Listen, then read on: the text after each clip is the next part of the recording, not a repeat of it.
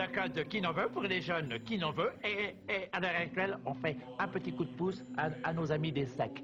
Euh, les SEC ont été très critiqués. Euh, on se demande pourquoi hein, euh, par les journalistes. Quelle est ta position sur les journalistes? Voilà, hein, il marche pas ces mots. Hein, les journalistes ont, ont, souvent traîné dans la boule et sec, hein, euh, comme si c'était un défaut. Traîner, c'est le mot. Traîner, ben, c'est ce que j'ai dit. Hein. Euh, comme si c'était un défaut d'amener la jeunesse vers la lumière. Salut, c'est Nicolas Gauvry pour Scepticisme Scientifique, le balado de la science et de la raison. La France est envahie par des croyances irrationnelles. Toute la France, non, car un petit village du sud de la France résiste encore et toujours à l'envahissement des croyances irrationnelles. C'est un petit village dont je reviens, euh, où euh, un clan, euh, une bande de sceptiques, une bande de zététiciens, comme ils s'appellent, se terre mais se réunit aussi régulièrement, une fois par an, pour un week-end euh, qui s'appelait initialement, si j'ai bien compris, l'université zététique. C'est une université d'été, si on veut, de, rationalisme. Et puis, euh, euh, ça a pris un nouveau nom, peut-être plus rigolo, qui rend bien compte de l'ambiance qu'on trouve là-bas. Ça s'appelle aujourd'hui Ultimate Z, l'université zététique, donc qui se passe dans un petit village dans le sud de la France, une fois par an, fin juin, sous la pluie parfois, et cette fois-ci plutôt sous le soleil. Alors ce qui se passe là-bas, c'est beaucoup de conférences, beaucoup de discussions, beaucoup de rigolades. Euh, c'est à la fois sérieux et puis euh, très très bon enfant en même temps. Le, cadre est magnifique. Euh, je me suis beaucoup amusé pendant un week-end et je voulais vous faire profiter de ça. En fait, c'était tellement intéressant que je pense que je vais vous en faire profiter pendant quelques mois, si, on passe une émission par mois, ou alors quelques semaines parce que j'ai enregistré beaucoup de conférences, toutes plus passionnantes les unes que les autres, et que j'aimerais euh, presque toutes vous euh, rediffuser. Alors il y a de temps en temps des coupures parce que les conférences sont un peu longues, donc euh, j'ai lag, j'ai supprimé parfois des commentaires pour diverses raisons. Mais voilà, vous allez voir un petit peu comment ça se passait là-bas à Manas, dans le sud de la France. Alors si vous écoutez bien, vous entendrez, même si vous écoutez pas bien d'ailleurs, parce que c'est assez flagrant, vous entendrez tout plein d'indices de, l'ambiance bon enfant qui se déroule là-bas. On entend parfois le coq chanter, parfois on entend l'église qui est juste à côté, des portes qui claquent, la, le, le, robinet de la cuisine qui fuit, des enfants au dehors, des gens qui bavardent, qui chuchotent trop fort. Bref, toutes sortes d'indices qui vous indiqueront que tous ces rationalistes fort sages, ces rationalistes qui se réunissent pour une université d'été, ne se prennent quand même pas trop au sérieux. Alors on va commencer aujourd'hui avec une conférence de Franck Villard sur la question des sectes et des dérives sectaires. Et oui, oui, les sectes et les dérives sectaires, ce sont bien deux choses différentes, il va nous en parler. Euh, et Franck va nous expliquer les tenants et les aboutissants de tout ça dans quelques instants. Alors bien sûr, il s'agit d'opinion, hein, on n'est pas obligé d'être d'accord avec tout ce qui est raconté. Euh, moi, j'aurais des critiques à faire ou des bémols en tout cas à mettre sur la partie liberté. Est-ce qu'on est libre ou pas d'adhérer à une secte? Il me semble que là, la, la démonstration du fait qu'on n'est pas libre euh, laisse un peu à désirer. Mais enfin, voilà, c'est des opinions, en tout cas des opinions éclairées, euh, très éclairées en l'occurrence, puisque Franck Villard, euh, il va se présenter au début de la conférence, mais il, a été très actif euh, dans, la, vie associative autour des sectes, et donc il va nous parler de tout ça avec un regard d'expert.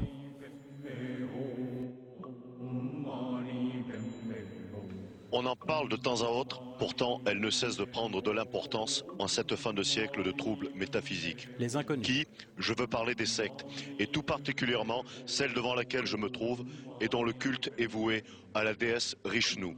Culte dont le renom et le charisme sont grandissants. Nous avons voulu en savoir plus. Le, le, mode de vie est très simple. Nous nous en référons à notre grand gourou, Skippy, qui est le maître à penser du lieu et du culte de Rishnu. Est-ce que vous pouvez nous résumer la pensée de votre gourou? Oh, Tenter une résumance de, la pensée fulgurante et spiritique de Skippy me paraît impossible, mais il me vient un précepte médiateur de la pensée Richnou qui est que tout bien que tu détiens est, un, souci qui te retient.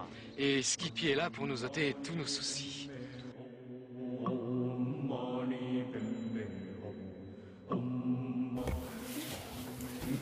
Alors on va attaquer, euh, sachant que donc on va essayer de faire un peu, je vais essayer de faire un peu plus court pour euh, qu'on puisse avoir la présentation de Virginie ce matin, parce que du coup comme elle n'a pas eu lieu hier soir.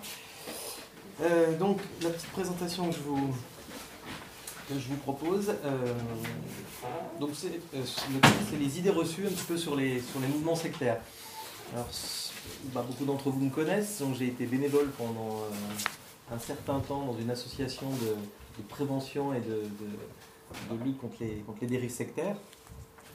Et donc, euh, dans ce cadre-là, j'ai été amené à faire un certain nombre d'interventions publiques. Et je me suis rendu compte que c'était toujours les mêmes questions qui, qui, revenaient. Donc, je me suis dit qu'il pourrait être intéressant de, justement, de reprendre un petit peu ces, idées reçues et de voir un peu comment on, on, pouvait les traiter et voir ce qu'il y avait de vrai là-dedans et essayer de, se trier un petit peu le, le vrai du faux. Donc, voilà.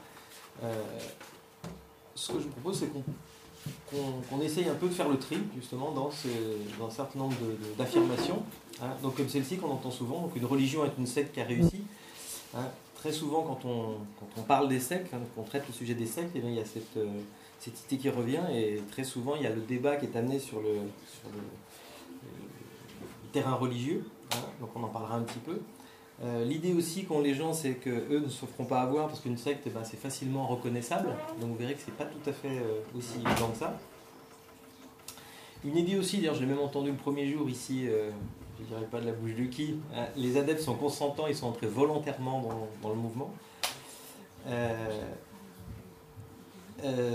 si les sectes sont dangereuses, il faut les interdire. Hein. et, enfin, l'aspect euh, fragilité, vulnérabilité hein, des, adeptes. On dit que, effectivement, pour croire en telle sornette, il faut être un petit peu concon, il faut être souvent, euh, enfin, être fragile psychologiquement. Voilà, on va essayer de voir un petit peu rapidement sur chacune de ces affirmations ce qu'on peut, qu'on peut en dire.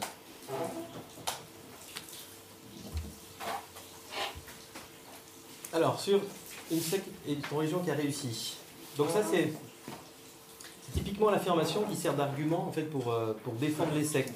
L'idée sous-jacente étant que si une, une religion est une secte qui a réussi, une secte actuellement euh, est une religion qui, qui n'a pas encore réussi mais qui est en, qui est en devenir, on va dire. Hein. Euh,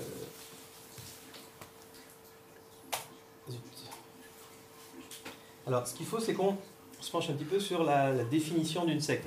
Alors, il n'y a pas en France de définition juridique de la, secte. Hein. Ça aussi, c'est un argument qu'on pose souvent en disant, mais voilà, une secte, euh, de quoi vous parlez hein, Pourquoi les pouvoirs publics se mêlent de ça, sachant que les sectes, ça n'existe pas, puisqu'il n'y a pas de définition juridique. il faut savoir qu'il y a plein de choses qui existent et qui n'ont pas de définition juridique. La religion, notamment, il n'y a pas de définition juridique. Hein. Donc nous, on va simplement définir euh, pour préciser de quoi, on parle. Alors très rapidement, euh, d'un point de vue étymologique, donc secte, ça vient du latin secta, qui est un, dérivé de sequi qui signifie suivre. Euh, pour le, pour la petite histoire, hein, souvent on, parle de l'étymologie de euh, C carré qui signifie couper, mais c'est absolument pas exact. Hein. Donc là, il y a quelque chose d'un peu idéologique derrière. Hein. Donc au sens historique, une, une, une secte, c'est un, c'est un groupe de personnes qui suit un maître et qui professe son message, ou une dissidence religieuse, c'est-à-dire un, un, groupe qui va va se séparer de la, de la, religion dominante. Euh, du coup, euh, on peut dire que si on prend ce sens-là, le sens historique du mot, et euh, eh ben effectivement, beaucoup de grandes religions actuelles sont des, à l'origine sont des sectes. Hein. le, christianisme, par exemple, qui s'est développé au sein du judaïsme, ou le protestantisme qui, qui s'est séparé du catholicisme. Voilà, la définition que donne le, le c'est une secte ensemble de personnes qui ont la même doctrine ou un ensemble de personnes qui se sont détachées d'une communauté religieuse. Donc là encore, on a euh, la définition euh, euh, historique. Hein. Donc la définition actuelle du mot secte, hein, le mot secte il a évolué évidemment. dans le langage courant actuel, le mot a une, a connotation péjorative hein, et il désigne, et nous nous avons désigné les, les sectes nocives, dangereuses. Et donc par euh, facilité de langage, on va continuer à parler de sectes, euh, mais le terme, en fait, euh, si on voulait vraiment être précis, il faudrait parler de groupement sectaire totalitaire. C'est un, terme qu'avait employé un, monsieur qui s'appelle Max Buderlich. Et donc il y a l'avantage d'être beaucoup plus précis. Donc sectaire, c'est-à-dire c'est la caractéristique des groupes aux exaltés, aux opinions étroites et rigides, pratiquant l'intolérance. Et totalitaire, c'est le système totalitaire, donc qui n'admet aucune opposition, hein, le- et dans lequel le pouvoir dirige euh, souverainement et tente à confisquer la totalité des activités de la société qu'il domine. Voilà. Alors, on parle plus communément, hein, non pas de secte, mais de dérive sectaire. D'ailleurs, l'organisme, vous savez peut-être actuellement, qui, euh, l'organisme d'État qui, s'occupe du, problème sectaire, s'appelle la MIVILUD, la Mission interministérielle de vigilance et de lutte contre les dérives sectaires. Hein, il y a eu, il y a quelques années, un changement, c'est la, mission de, lutte contre les sectes. Alors pourquoi dérive sectaire C'est intéressant dans le sens où là, on s'intéresse plus donc au groupe en tant que tel, hein, c'est-à-dire qu'on ne lutte plus contre les sectes, mais on lutte contre les dérives euh, de- des mouvements. D'accord? Alors, autre, idée communément euh, véhiculée, euh, une secte se reconnaît facilement.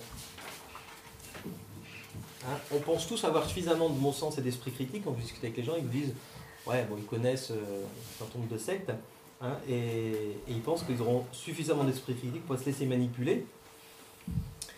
Alors, je vais juste vous passer la petite vidéo qui illustre un petit peu cette. euh,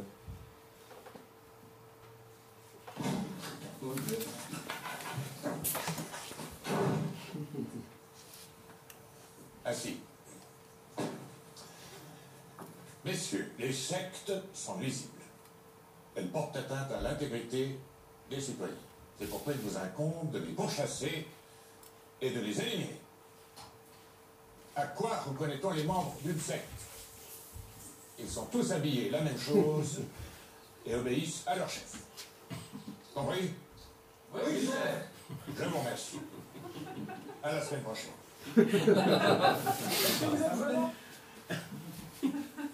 Voilà. Donc on a effectivement tendance à avoir une secte un peu comme ça. C'est on voit un groupe, un groupe fermé, une communauté, très souvent une communauté religieuse avec un gourou. hein. Donc on pense au nom d'Arome, on pense à, à- à ce genre d'adeptes, on pense à des gourous à chignon comme, euh, comme Raël. Or, il faut savoir que, la plupart des mouvements sectaires actuels ne répondent plus à, euh, cette image-là. hein. Ce qui veut dire que la personne qui va être contactée par un mouvement sectaire, euh, bah, même s'il a tout son esprit critique, il va avoir du mal à mettre en, route justement les, mécanismes de défense, hein, parce que le premier contact, il va pas du tout être, euh, comment dire, il va pas attirer l'attention. Donc par exemple, je vous propose quelques, quelques produits d'appel hein, de, mouvements sectaires. Vous voyez que tous les thèmes qui vont être euh, mis en avant, c'est des thèmes euh, euh, à la mode, et puis des thèmes tout à fait, hein, comme par exemple l'écologie. Je vous laisse deviner quel est le mouvement. Alors tous- les, tracts ou les, affiches qui suivent sont, des, tracts ou des affiches de, mouvements sectaires répertoriés en France, hein, c'est-à-dire de grandes sectes. Donc par exemple l'écologie, là encore l'écologie, la crise de l'eau, la liberté religieuse, voilà, le- la paix mondiale avec une exposition de dessins d'enfants qui parcourt le monde. Voilà, la paix, encore, la non-violence, le féminisme. Alors un petit peu plus voyant évidemment, l'écologie. L'avantage c'est que le nom est dessus, ce qui n'est pas toujours le cas. Franck, tu peux revenir sur le féminisme Bah, science et pseudo-science. Oui, c'est le féminisme. C'est la présentation. Mhm. Voilà, donc ça c'est la secte Moon, c'est une émanation de la... Ah, c'est nul, ça, d'accord. Et là, science et pseudo-science, c'est quoi Voilà, science et spiritualité. Donc là on a affaire à des conférences, hein, c'est-à-dire que là, alors le nom étant tout petit, mais il faut, il faut aller le chercher quand même, hein, il est tout en bas. C'est une nouvelle acropole. Ah oui. Voilà, la philosophie aussi, avec euh, des trucs un peu sympas, euh, la sagesse d'Orient et d'Occident. Euh, voilà, la philosophie grecque, les enseignements, les enseignements de l'Inde, la philosophie du bouddhisme. La lutte contre la toxicomanie aussi. Oui. Voilà, vérité sur la drogue. Critique de la psychiatrie. Hmm. Voilà, l'humanitaire. Alors ça, l'humanitaire, c'est un créneau qui est pas mal... euh, très souvent, quand vous avez euh, dans un pays un- une catastrophe naturelle, il n'est pas rare derrière de voir débouler des... Soit des scientologues, là c'est le cas, vous voyez, avec leur, euh, leur truc... Soit en France, on a eu, il y a quelques années, lors des... Quand il y a eu les tempêtes, vous savez, dans le, centre de la France, les, les témoins de Jéhovah, donc, qui sont venus pendant des jours et des jours aider à, à- débarrasser, à, aider les gens. Donc pour eux, c'est une opération de com absolument euh, fantastique. Que là, en fait, ils ne demandent rien, il ne faut pas d'adhé- d'adhésion, mais du coup, ils, donnent une image de... hein. Voilà, et puis évidemment, le développement personnel. Donc toute cette liste, évidemment, n'est pas, pas exhaustive, hein, mais c'est simplement pour illustrer le fait que, encore une fois, le premier, le premier contact ne sera pas, euh, sera pas du tout, euh, du tout euh, inquiétant. hein. Alors, je vais passer les vidéos en fait. hein. Donc, les adeptes sont consentants, ils sont entrés volontairement.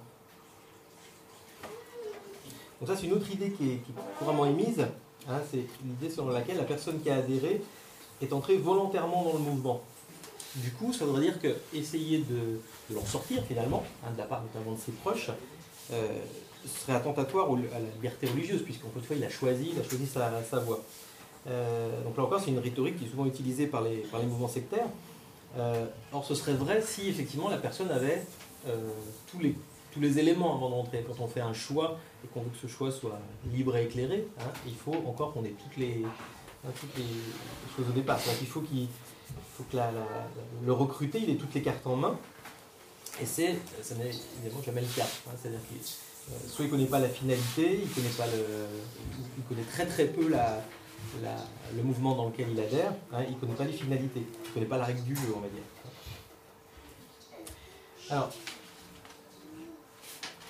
vous connaissez sans doute donc euh, cette technique qu'on appelle le pied dans la porte, hein, qui est une technique qui a été mise en, en évidence par, euh, par la psychologie sociale. hein. le principe qui consiste donc à demander euh, un premier comportement, un premier pas, hein, qui, est, est peu coûteux, pour après derrière demander, euh, enfin, faire, euh, faire réaliser un comportement qui est, qui l'est beaucoup plus. hein. Par exemple, hein, euh, on, on, tend, un tract à quelqu'un, et puis après on lui demande de signer une pétition, et puis quand il a signé la pétition, on lui demande s'il veut faire un don pour l'association en question. Donc ça, typiquement, le pied dans la porte. Alors oui, la première acceptation de obtenue sans contrainte, on verra tout à l'heure que le, le fait de se sentir libre d'adhérer, c'est quelque chose de très très important. Euh, et la personne sera d'autant plus engagée qu'effectivement, il aura l'impression d'avoir adhéré librement et de son propre, euh, sa propre initiative. Donc dans la scientologie, le premier pied dans la scientologie, bah, ça va être, je pense qu'il y en a beaucoup, certains d'entre vous qui connaissent, hein, c'est le, le fameux test de personnalité. Donc c'est typiquement pied dans la porte, hein, c'est-à-dire que on est invité à remplir un, test de psychologie qui va analyser donc gratuitement notre personnalité. Alors le, test il fait quand même près de 200 questions, hein, c'est-à-dire que pied dans la porte pour que ce soit euh, ça fonctionne, on va dire, il faut quand même que ce soit suffisamment engageant pour que derrière hein, ça, engendre une suite de, de- d'engagement. hein. Donc une fois qu'on a répondu à ces, à ces questions, et après on est invité à aller au centre du, du coin où là on va avoir une, une analyse, on vous remet un, espèce de graphique comme ça, je sais pas si on voit bien, hein, sur lequel en fait il là il apparaît donc euh, que vous avez un certain nombre de blocages qui sont hein, et que la, que la scientologie se propose de vous, de vous guérir. hein.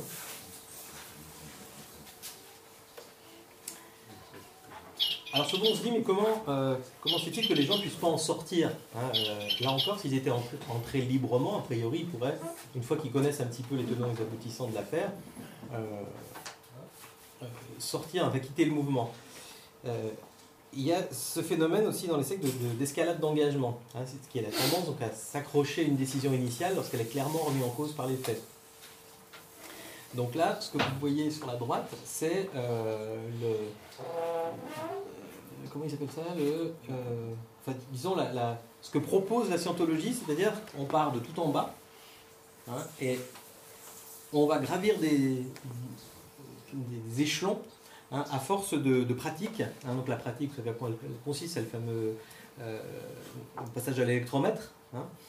et on peut arriver à l'état de clair, vous voyez, clair, et après il y a encore des trucs où on est OT, etc.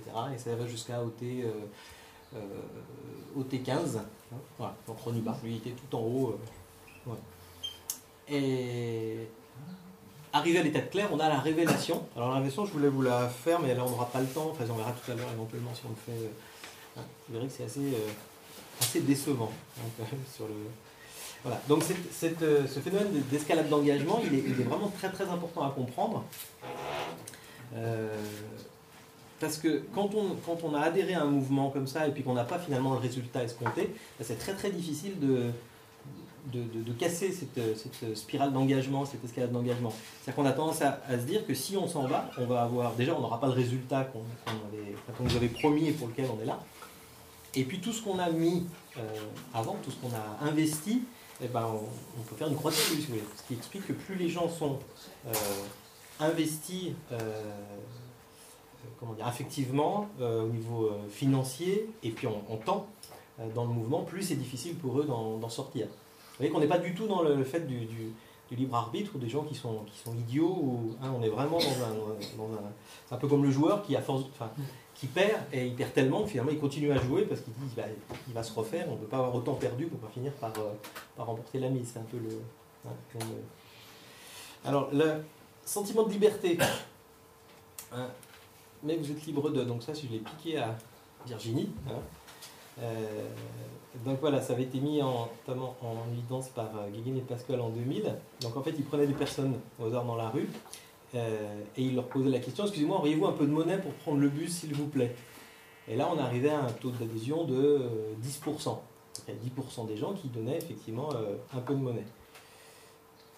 Après, si simplement on ajoute hein, la même phrase, mais on ajoute Mais vous êtes libre d'accepter et de refuser, et là, on arrive à 47,5%. Donc c'est quand même quelque chose d'étonnant. C'est-à-dire simplement en, laissant penser à la, personne qu'elle est libre de refuser ou d'accepter, bah, finalement elle va être beaucoup plus engagée et donc moins libre.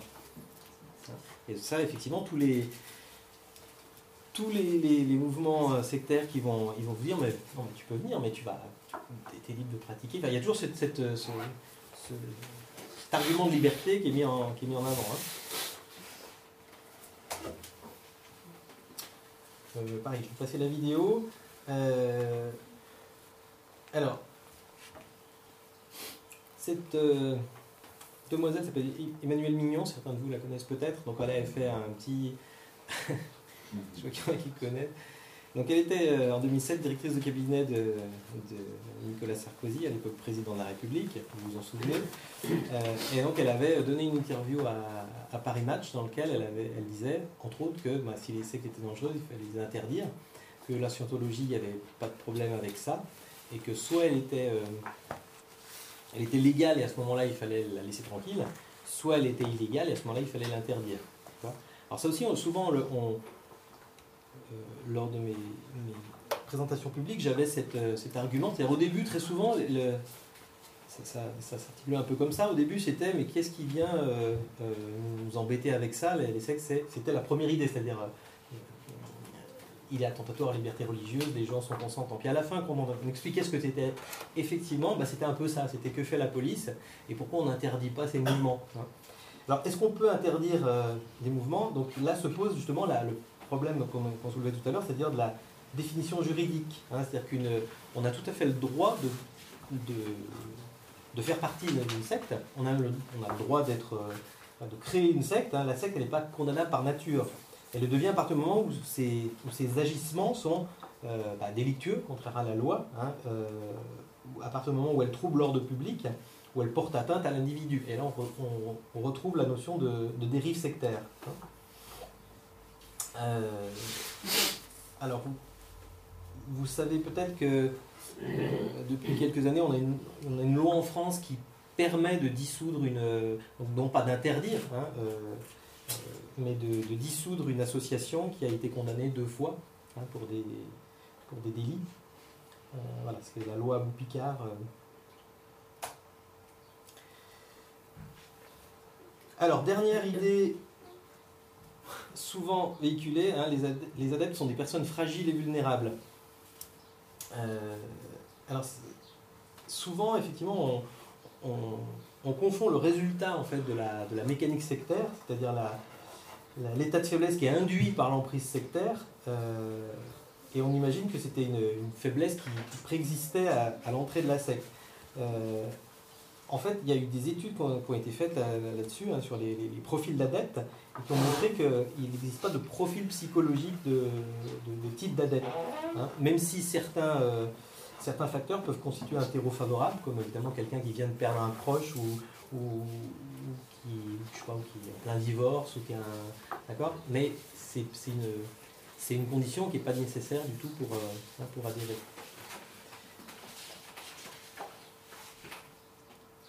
Voilà, je fais très très vite. Oui, c'est ça. passe- J'ai noté le petit clin d'œil à Marseille. Oui, ah oui, moi, j'ai pas. Alors pour la petite histoire, pourquoi Marcel Ruffo? Parce que lors d'un colloque du GMP à Marseille, euh, Marcel Ruffo a été à l'origine d'une d'une grosse colère de Nicolas Vivant, qui restera dans les annales de l'EZ. Voilà. en, en fait, Marcel Ruffo avait fait une, une intervention dans le cadre d'un d'un colloque sur les dérives sectaires. Euh, il avait essayé un peu de se raccrocher aux branches en, en raccrochant la- la- la- la- l'anorexie euh, au- comment, au- aux dérives sectaires, et notamment, donc, il, il véhiculait cette idée-là que- qu'il y avait une, euh, une fragilité au départ, que les personnes avaient été prédisposées, et que c'était une fragilité qui était exploitée, etc. Mais c'est quand même un peu ce que tu dis quand tu dis que, que le, on va plus facilement dans une secte après un divorce ou un, ou un deuil. Non, ce que je dis, c'est qu'il n'y a pas de... Il y a pas C'est- de... c'est pas une fra- oui, c'est pas, c'est pas de la personnalité, c'est c'est la situation. C'est les situations. c'est des situations qui peuvent favoriser, on va dire. Hein, C'est-à-dire que si, si la, la- c'est toujours en fait une, euh, une demande qui va être, euh, qui va être, euh, qui va avoir une réponse au bon moment. Donc effectivement, s'il y a, il y a une situation de fragilité à un moment donné, Il faut une opportunité. tout à fait. Hein, mais je veux dire, a posteriori, quand on, quand on regarde les, les profils d'adeptes, il n'y a pas de fragilité forcément au départ. Il n'y a pas toujours de divorce, il n'y a pas toujours de décès. C'est-à-dire, C'est c'est une condition qui n'est pas, qui est pas, euh, qui est- qui est pas nécessaire. Ça voudrait dire les conditions nécessaires. Oui, oui. Mais ce que je veux dire, c'est, c'est- sinon ça voudrait dire qu'il faut, euh, en gros, que tu crains rien si tu si t'es, si t'es bien dans ta vie, si tu dis non, ça, c'est aussi plus compliqué que ça. Que disait Ruffo, c'est qu'il y a un profil. tu vois. Voilà. Il y a un profil de. Il y a une, une fragilité, il y a une faille. euh, Ouais, non, il faut faire la différence entre ce qui relève euh, effectivement d'un chose, quelque chose de passager de la situation et puis la Tout à fait. personnalité. Mais vous, vous aussi s'appuyer sur des travaux, c'était juste comme Non, ça. non, euh, sur son expérience. Ah oui, d'accord. Moi, je les vois tous les jours. Ah ouais, d'accord. ouais. Passe un psychanalyste. Ah. Voilà. Je propose qu'on fasse 5 minutes de questions s'il y a. Oui, la régulation de, Sur de vos- scientologie. la révélation de la scientologie Ouais, ouais. euh, Ou si tu peux remettre euh, déjà euh, le graphe. Ouais, ça là. Là, je, je vais vous mettre la le truc de la scientologie. Donc ça, c'est ce qu'on. Ouais, c'est pas très très long, hein. D'accord? C'est ce qu'on. Lorsqu'on arrive à l'état de clair. hein, Oui. Alors on nous dit qu'on ne peut pas avoir cette révélation avant parce que c'est super dangereux. hein. Et donc là, bah, je vais vous faire gagner à peu près, à peu près 200, 250 000 euros. À peu près. C'est à peu près le, le prix, euh, euh, le prix pour arriver Ouais, justement à l'état de clair et avoir cette, cette, euh, cette révélation-là. Tu t'es fait avoir.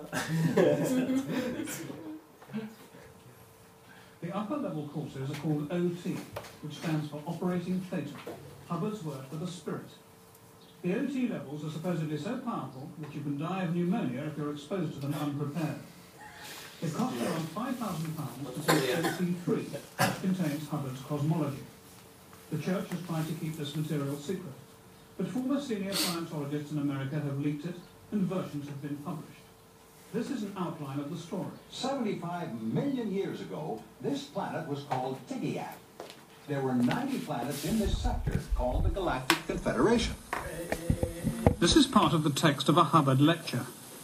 They had elected a fellow by the name of Zemu to the supreme ruler, and they were about to unelect him. And he took the last moments he had in office to really goof the flute. Zemu decided to take radical measures to overcome the population problem. Beings were captured on other planets and flown to locations near 10 volcanoes or more on Earth. H-bombs were dropped on the volcanoes, destroying the bodies of the beings who, as Thetans, attached themselves to one another as clusters. A revolt followed of the loyal officers against Zemu.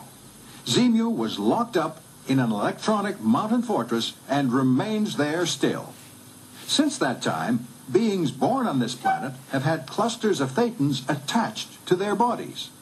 OT3 can run out these clusters and cause them to leave us and reincarnate as individuals. After hours of expensive auditing, you are rid of the body thetans attached to you.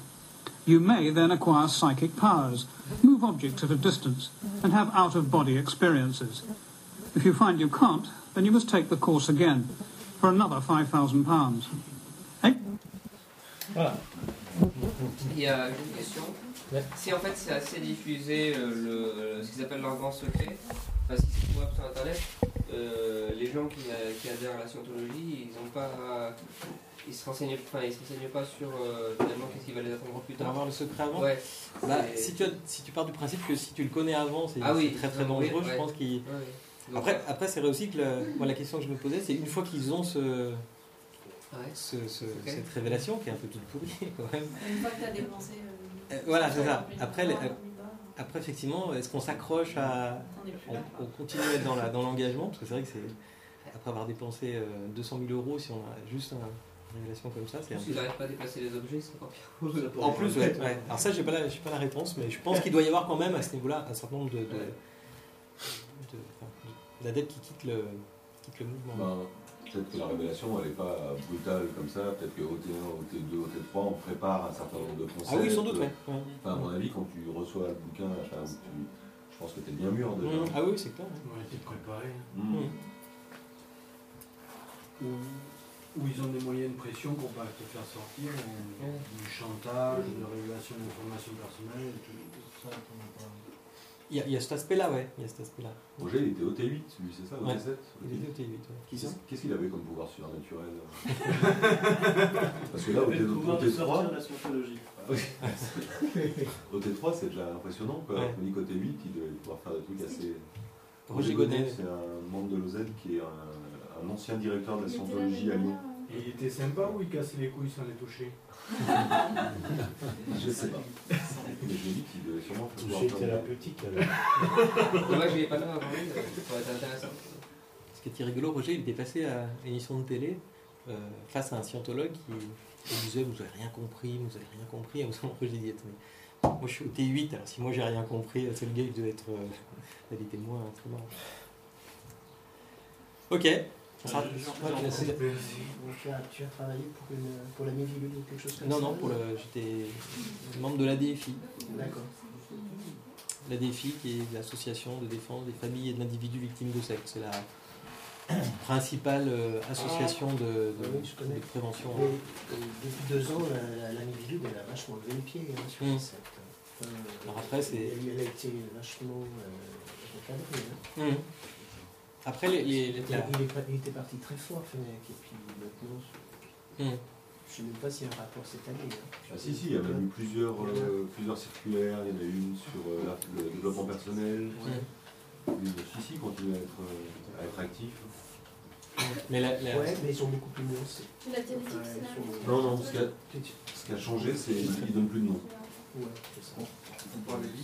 La Non, dia- non, en fait, la dianétique, au départ, c'est la... au départ, ça s'appelait pas la scientologie. En fait, la dianétique, c'est une.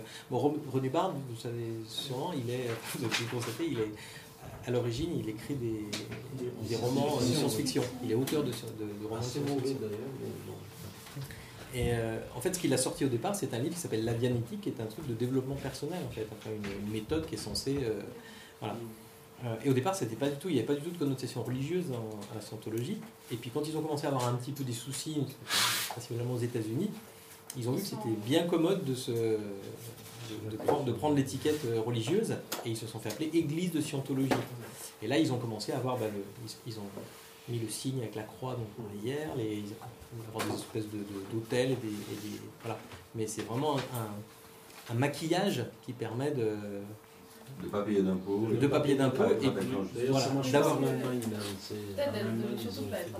de- ont pas être attaqué. d'avoir une respectabilité aussi, parce que si euh, sou- souvent, souvent ce qu'ils mettent en avant, les, les, les mouvements. Alors, je suis passé très très vite hein, tout à l'heure sur l'aspect secte et religion, mais c'est vrai que la, le- la plupart des mouvements actuels euh, revendiquent plus euh, cet aspect religieux.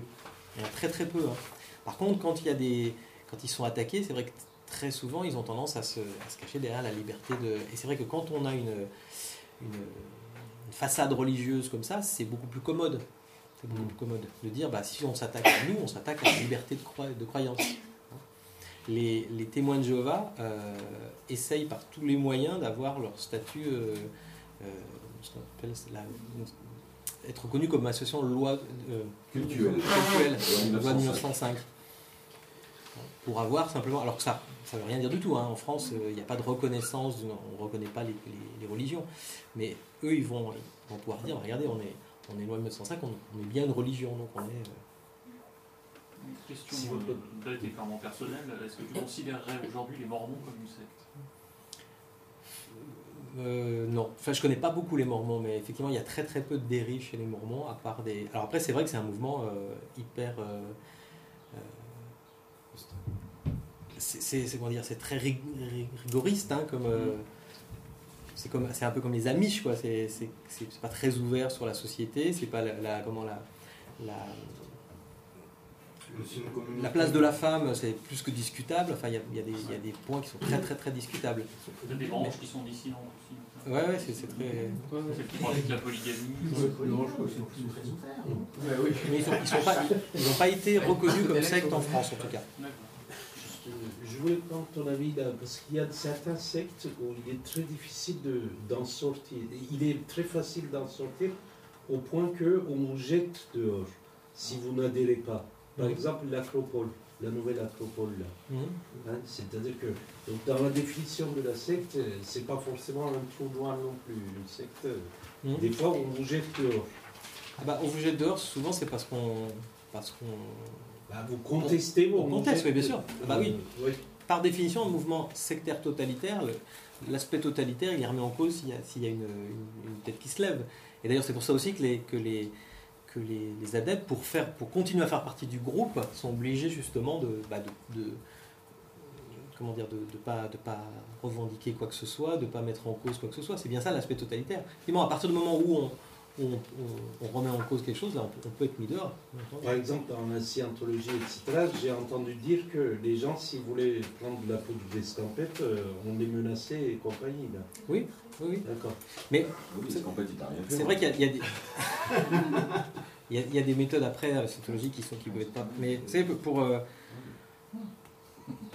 pour avoir du mal à sortir d'un mouvement comme ça, il n'y a pas besoin forcément de pression. euh, ce, qui est difficile, c'est d'en sortir de, de soi-même parce que sortir, ça veut dire que encore une fois, on fait une croix sur tout ce que tout ce que tu voilà, toutes les aspirations qu'on avait. On fait une croix sur tout, tout ce qui s'est passé avant. On quitte aussi euh, bah, un- comment dire, euh, des, des gens avec lesquels on a, on a vécu. Souvent, on s'est, on s'est coupé du reste des. Parce que la famille, les amis, par définition, ils étaient un peu. euh, euh, comment. Réticents, voilà, ils, enfin, ils étaient critiques vis-à-vis de la science, donc très, enfin, très souvent on s'est, éloigné d'eux, donc on se retrouve tout seul si on sort, donc c'est, d'autant plus difficile de. Le système pyramidal est, est communément répandu dans ce genre de Ah oui, d'organisation. Surtout en Égypte. Oui, oui, très souvent il y a. ouais. D'ailleurs, la scientologie, c'est assez rigolo de voir que le, le gourou est mort et on continue à la, à la vénérer. Il y a pas, bon, il y a euh, Miscavige qui est le, qui est le président, enfin le actuel quoi, de la, de la Santo, mais on continue à vénérer euh, René Bard alors qu'il est, il est mort depuis. Et qu'au final, pour monter d'un échelon, il faut être capable de l'enseigner à des échelons inférieurs. Euh, bah, en fait, pour monter un échelon, il faut se débarrasser, donc il faut, il faut faire des, ce qu'on appelle des auditions, il faut payer. en fait, faut surtout payer, faire des auditions et, et faire des. Alors, y a, après, il y a, y a des pratiques comme euh, une pratique du sauna, il y a des, et puis il y a donc ces auditions où on, on a un appareil, on met le, donc dans chaque main une, électrode. La personne en face qui est un auditeur pose des questions et en fonction des mouvements de l'aiguille, on corrige et on arrive à détecter justement les, les, perturbations, on va dire, dues au pétant que vous avez vu tout à l'heure qui sont dans votre corps. Euh, ça permet de s'en débarrasser. On va arrêter là. On laisse la place à.